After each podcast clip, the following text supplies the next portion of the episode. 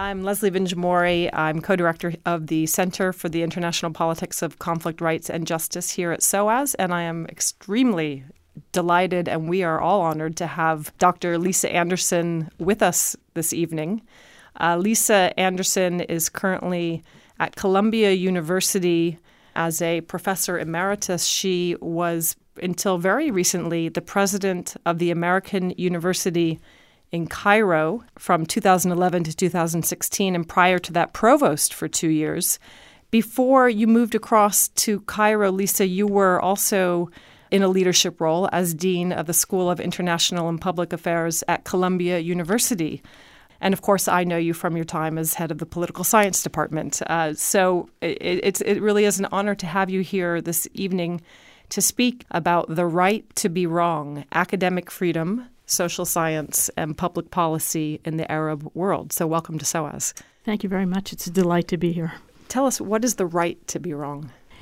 Well, I think we often make the case for academic freedom in terms of freedoms that we ought to be able to do things and we ought to be able to um, sort of do whatever we want as academics. And I think for many people that doesn't describe or capture why that's important. It seems like an entitlement. We think we're academics and therefore we have the right to do what we want. And in fact, scientific research is predicated on the confidence to take risks, to challenge authority, to think about whether the conventional wisdom is right or not. And if you don't feel confident that you have the right to be wrong, to make an argument that might be proven incorrect, might turn out to be overturned eventually, that's how scientific research, that's how education works. So it's not an entitlement, it's built into the practice of what we do as encouraging inquiry. And we encourage inquiry on the part of our students, and we do as researchers. And we can't do that, and we can't be successful as an academic community unless we feel that we can all, from our students to ourselves as established researchers, take the risk that we might be wrong. And I think to understand that that's what this freedom is about. It's not about freedom simply to be untrammeled, but it's actually to do something that's even more important. So academic freedom as you've as you've described it and as the right seems to be on on the one hand fairly uncontentious or it should be uncontentious and yet of course you have worked at the cutting edge really of that of that nexus between the public sphere and the academy for several decades. So, presumably, part of the problem is when there's something really at stake. So, academics have become much more engaged in the public sphere during the time, during the course of your career. And certainly, you've seen this in your leadership roles. Is there a threat to academic freedom? How have you experienced the change over the course of the last two decades? Well, I think there was a time in the academy when there was a, a sort of conceit that what you did in the academy had only limited impact in the world. There was this sort of ivory tower, and you were separated, and you could, whether you did social science or whether you did natural science or whether you were in the humanities, um, it wasn't going to have that much of a immediate impact in the policy world, for example. And over the course of time, I think both the academic on the academic side and on the policy side, that seemed to be unsatisfying. And so, no, what academics do should have an impact and should make a difference in the world. And I think both the academic world thinks that and the policy world and larger, you know, sort of attentive public. But that means that this issue of whether you're right or wrong becomes very contentious. It becomes are you supporting a particular partisan position if you make a particular kind of um, argument about how poverty can be alleviated or how education policy should be managed or whatever your work impinges on, it instantly begins to seem as if it has a partisan quality to it. And that can be in terms of domestic politics in any given place, um, or it can seem to be um, a part of uh, sort of global debates about the way the world should look and so forth.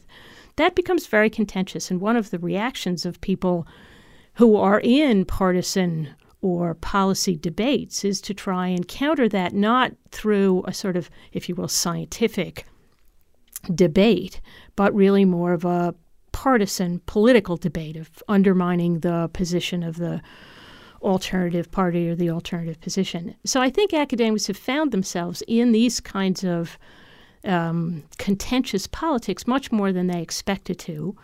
Uh, in the last 25 or 30 years, um, and much less comfortable with where they think the impact that they should have belongs, how they should participate in these debates. Uh, I think a lot of people have been surprised to be caught up in partisan politics. They thought they were simply, you know, proposing policy positions, and then that turns out to have become politicized.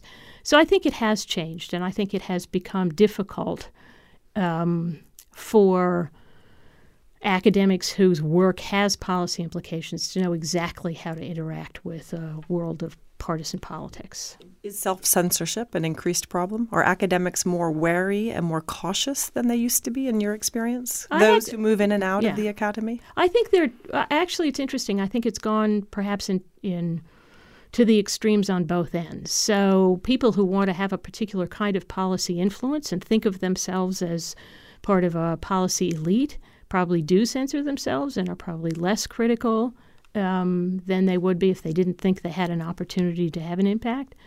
Um, but there's also a group of people who are who have become almost congenitally oppositional um, and who use their position in the academy as a um, place where they can simply object to anything because they object to the system as a whole because but I don't think they censor themselves. On the contrary, they sort of look for opportunities to be provocative. But in either case, it isn't necessarily the most healthy way to approach what the practice of research, academic research can contribute to human welfare. And what about I know one thing that you've spoken about a lot is is the location of conversations and and the, the the prospect that the university, in a sense, can be a, a, safe space not only for scholars but also for practitioners and, and, and those in the in the world of public policy. Um, is that has that continued to be the case throughout, say, the last decade? Have you experienced that? Do people come to the university to have conversations happily? Um, and and sense that they also have a degree of freedom that they might not have if they were speaking even at an NGO or certainly in in, in the formal um, offices of state. Not as much as you might hope. Um, and again, I think this is why being able to characterize the special um, the special meaning of academic freedom is important. It's not simply free expression. It is there is free expression, and that's an important right as well. But within this safe space and within this um, domain in which we are obliged to be self critical, critical of the, you know, our professors, critical of the prevailing wisdom, so forth and so on. We need to be able to say that is a place where you have the right to be wrong. Whereas in, in simply free expression is not necessarily going to capture that. So I think the more the Academy as a whole can make the case for why it is so important that there be exposure to noxious ideas and unconventional wisdom and so forth, that's where new ideas are generated and cultivated and fostered. And if the world needs anything now, it's new ideas. So people need to feel there is a place where that can happen. And I don't think that there is as much confidence both within the academy and out that that's the case now. In your role as a, I like to think of you as a leader of scholars, you've certainly been uh, you found yourself in contexts that you probably didn't expect to find yourself in. As the dean of the School of International and Public Affairs at Columbia University, you were there, of course, through the 9 11 attacks and and experienced firsthand what it meant to be a university in a very difficult political environment. Um, how what was that like? How how did your the scholars that you were that you were pr- protecting their academic freedoms? How did they experience this these issues of academic freedom? Well, I think New York City and Columbia um, and the United States in general um, is probably more accustomed and has better institutions to ensure public debate can take place in a relatively safe environment. That said, I think the experience of 9 11 and the experience of the American reaction to 9 11, which was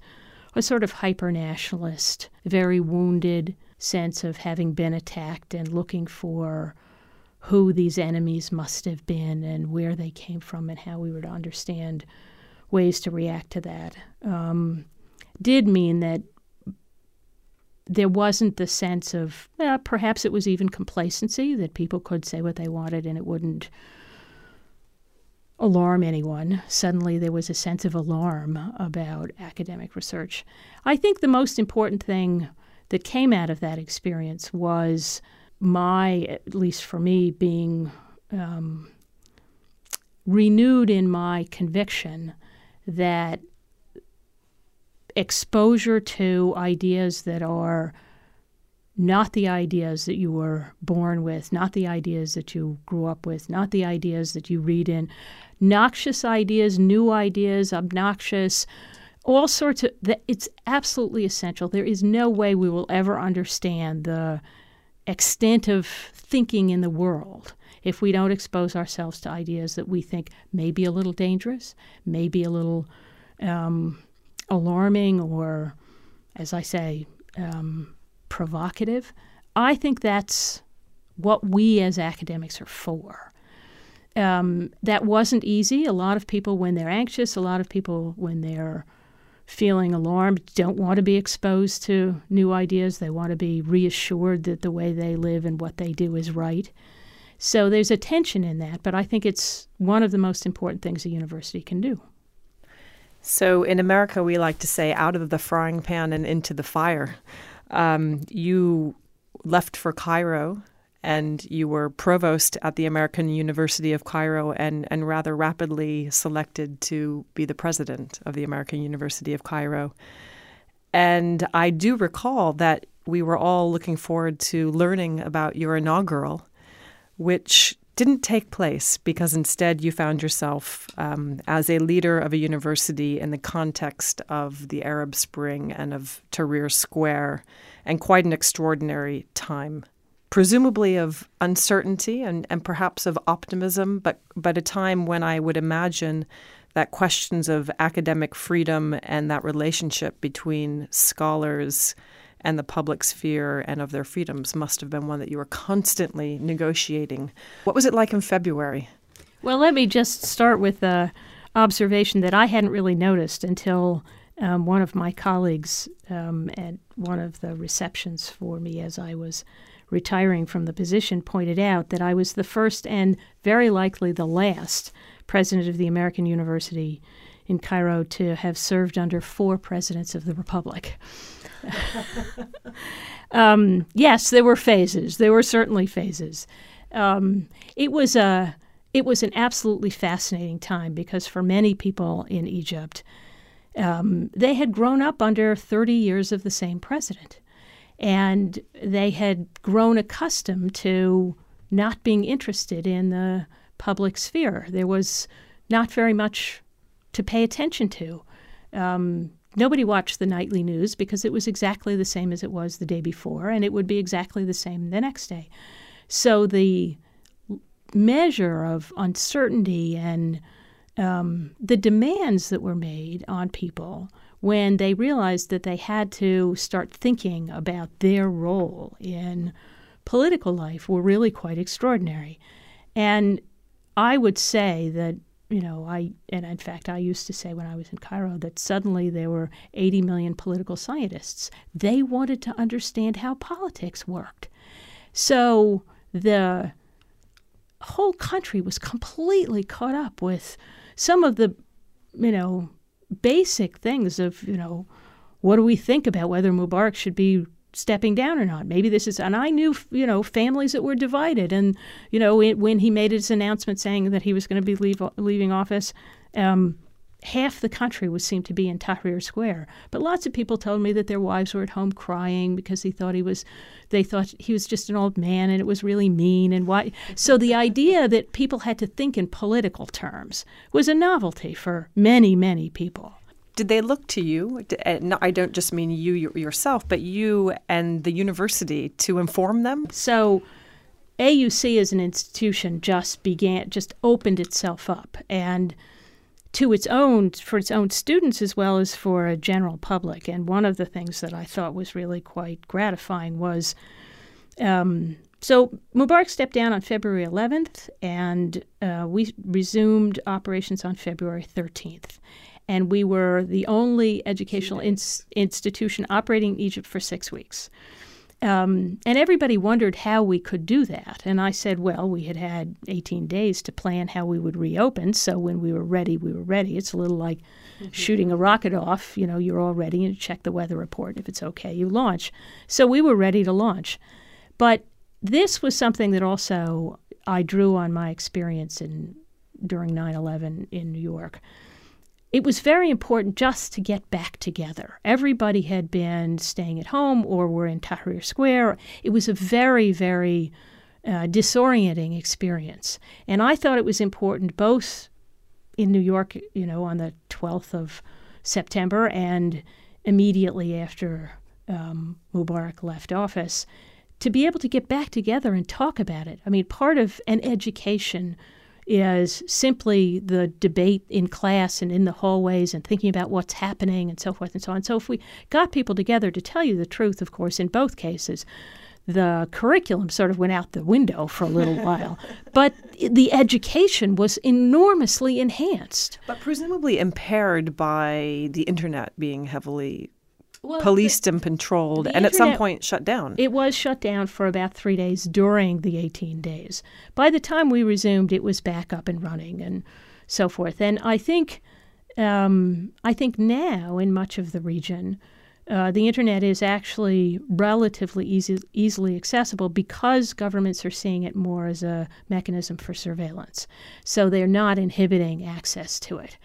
Um, they're just watching what you're doing, which is a different thing it was easy to operate it then. And so we had the provost of the day uh, authorized pop up courses and said, You want to teach something about the revolution? Teach something about the revolution. So the political science department had new courses, and the history department had new courses. And these courses were on things like the jokes of Tahrir Square or you know in other words the the language that people used or the way people organized or comparisons to other revolutionary movements and so forth and so on. And they actually produced some books. But what was really interesting is the authority changed there. So you have a regular course. You have the the you know faculty member has a syllabus so forth and so on. The students read it. Much of the work that was being assigned in these courses were blog posts written by students in the course.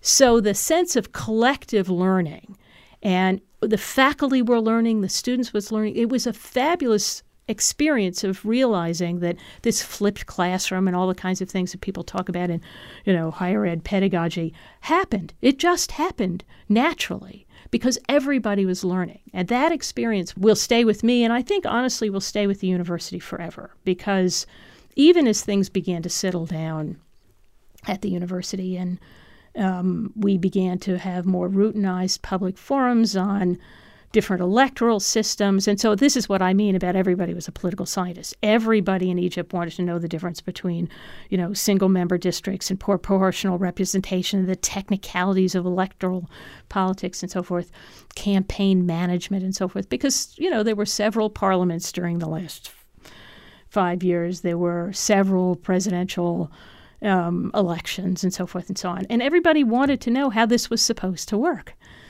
I think one of the things that I took away from that was there is a relatively, if you will, natural appetite for knowledge and information on the part of the human person. Um, but when you learn that in a concentrated way, in a context like this. So for 30 years you didn't pay any attention, and all of a sudden you want to learn everything overnight. It's exhausting. Mm-hmm. And one of the things that was fascinating about living in Egypt was the extent to which you could see people just collectively getting really tired. Mm. Um, and it wasn't that they didn't care. And it wasn't, and they continue, uh, to, to this day, I think they care about politics in a way that they hadn't ever before.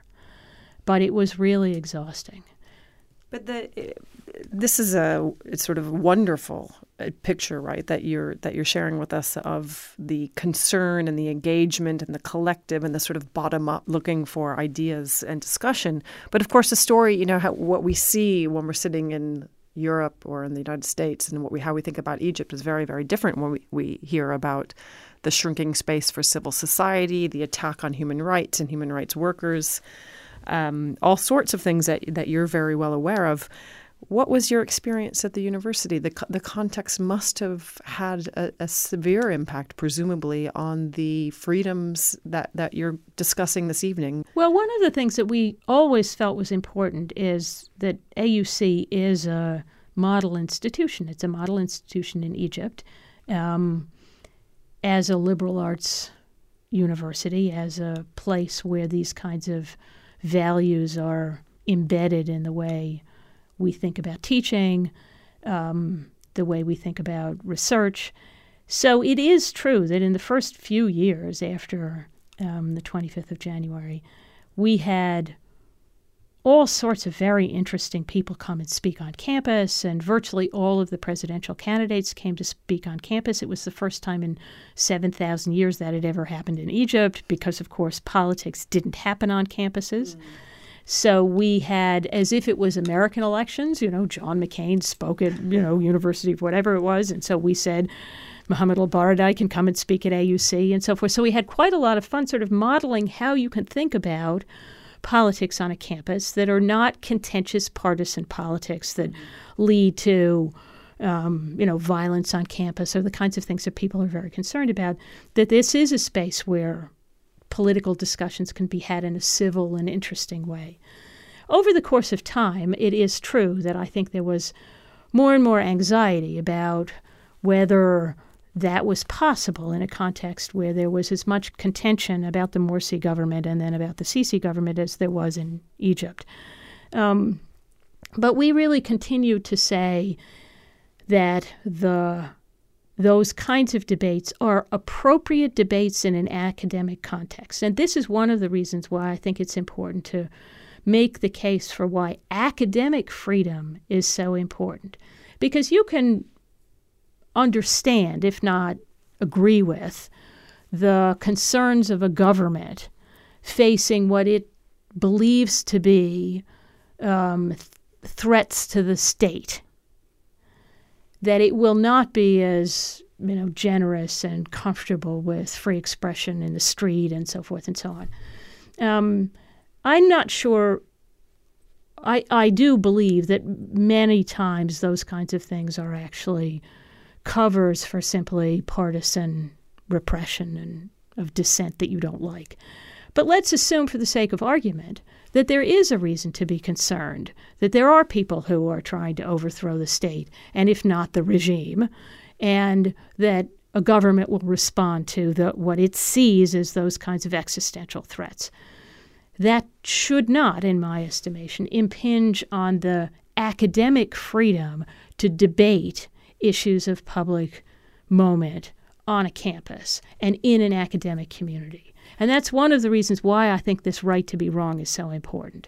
Because if you can't make that case in a plausible way to a government, whether it's the UK government or the Egyptian government or anyone, then the same kinds of sense of you're harboring dangerous things there and you have to stop will be attacks on academic freedom. And I think what we did at AUC was to say, no, we will continue to debate these kinds of things we will. So, for example, the example I often use is after Morsi was deposed, and there was a lot of discussion about, and Sisi was very, very popular at that point.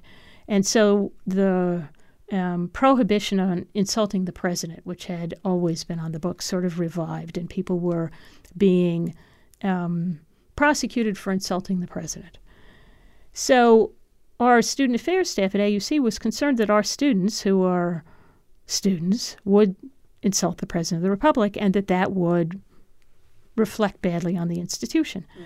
So I got everybody in student affairs together and I said, look, we're a law abiding institution. So if there is a law against insulting the President of the Republic, you should certainly not encourage our students to do that. That said, there is no law against insulting the President of the university. and everybody reacted the way you did. Every, there was a gasp in the room. And then I, but I said, and the point is that if they need to debate things about the university, so, and of course they took advantage of it, and they weren't always kind to the president of the university, I must say. But to, to, simply model that this is the way it's supposed to work, and it can work in a, it can be productive. It can work, you know, people can say things that are not particularly flattering about the president of the university, but it's a, in a debate about tuition policy or it's in a debate about things that matter to the community. And it can happen in a way that is civil, respectful, and ultimately productive. And, and was AUC in a privileged position as compared to other Absolutely. universities in Egypt? Privileged in two ways. We operate, AUC operates in under a protocol uh, with the Egyptian government that gives us privileges that other universities don't. And it grew out of the fact that in the 1960s, the Nasser government was going to nationalize AUC. That didn't happen, but there was a protocol that designed a place for the university. Um, and in some respects, that permitted us to do things. Since we're the protocol, for example, um, mandates a certain number of American faculty um, and certain kinds of protocols about how um, faculty recruited and so forth and so on that are very different from the national universities in Egypt. Um, in the last 20 years, a number of other private universities have appeared in Egypt, but we still represent the sort of um, old, certainly the oldest. In fact, the third oldest university in Egypt there is Al Azhar and Cairo University, which is 10 years older than AUC and then AUC. So um, we've been there for a long time. But the other reason we're privileged is that um, it is a it is a university that has produced some of the most important people in the country. Mm-hmm. And I often said that we, in these this period of four presidents, um, and many, many prime ministers and field marshals and so forth, we had either a parent, a faculty member, or an alum in every government. And that meant that people understood that we were, in, the, in some fundamental way, not partisan. We wanted Egypt to succeed. We wanted to be contributing to public policy debates. We wanted to be able to be of service to the country. And we didn't really say there was only one way to do that.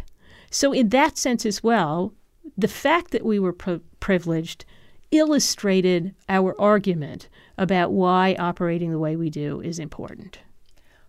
Are you optimistic about the future of academic freedoms in Egypt? I actually think we're in a period in the world um, where there's so many moving pieces in the way public policy is made and where it's made and um, how university educations are funded and so forth that I think we will see challenges to, if not attacks on, academic freedom everywhere. So I'm not less optimistic about Egypt than anywhere else, but I do think that collectively we need to be thinking about how we make the case to skeptics about why academic freedom is important or why the academic enterprise is important. And I think some of that we see in, particularly in North America and Europe, the attacks are really coming from why should we be paying for this? Mm. Um, so some of it is really, you know, why should we be paying for people to um, be wrong? Why should we put up with uh, partisan politics that may arise? So I think around the world, there really is a sense of um, a failure to appreciate the project that the academy represents. And it is, you know, the creation and dissemination and preservation of knowledge. And that means research and it means education, teaching the next generations what we now know and how they themselves will contribute to the expansion of knowledge. Those things are very important, and I think they tend to get lost in a world where there are all of these pressures on how things are going to be financed and who's going to pay for government services and who's going to pay for education and whether we can get jobs for our graduates and whether we're going to slide into civil war. All of those kinds of pressures mean that this seems like it's a luxury, and of course it's not. But that's why we have to make the case for it. It's it's very important, I think, for all of us at SOAS to hear you speak about this. The UK is going through plenty of its own debates, as you know, about prevent and about academic freedom. Um, and, and, many academics here at SOAS have felt these issues very personally in their own research. Uh, it is an absolute honor to have you here, Lisa. We're looking forward to your lecture this evening. That will also be recorded, so you can tune back in to listen to Professor Anderson later this evening. But thank you very much, Lisa, and I hope that you'll come back to SOAS frequently. My pleasure. Thank you.